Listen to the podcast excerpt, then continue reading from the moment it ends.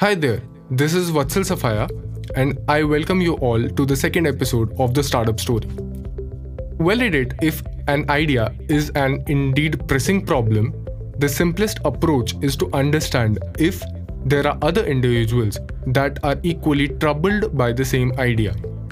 और हमें इसे आइडिया को ही टेस्ट करने के लिए स्मॉल स्केल पे बहुत ही छोटे स्केल पे दो तरीके से हम इस आइडिया को टेस्ट कर सकते हैं पहला by talking to the prospective customer prospective customer वो कस्टमर होते हैं जिन कस्टमर्स के लिए आप पर्टिकुलरली वो आइडिया या वो सोल्यूशन डेवलप कर रहे हो। एंड फिर हमें उनसे बात करनी चाहिए, उनके पास जाके उनके व्यूज़ लेने चाहिए।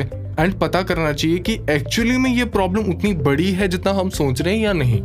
और दूसरा तरीका कि अगर आप किसी प्रोडक्ट पे काम कर रहे हैं तो उसका बहुत ही छोटा सा किफ़ायती सा एक प्रोडक्ट बना के आप कस्टमर्स को यूज़ करने के लिए दे सकते हैं और फिर उनका फीडबैक लेके उस प्रोडक्ट को इम्प्रूव कर सकते हैं।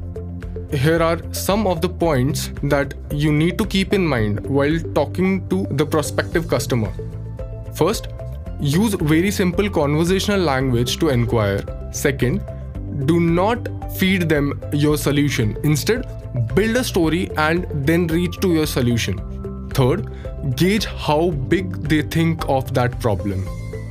Fourth, get a sense if you will be paid for the proposed solution or not.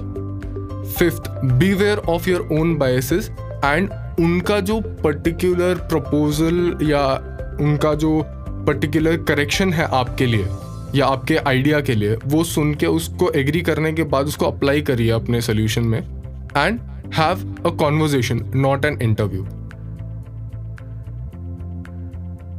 So, here we come to the end of the second episode. Hope you have learned something new.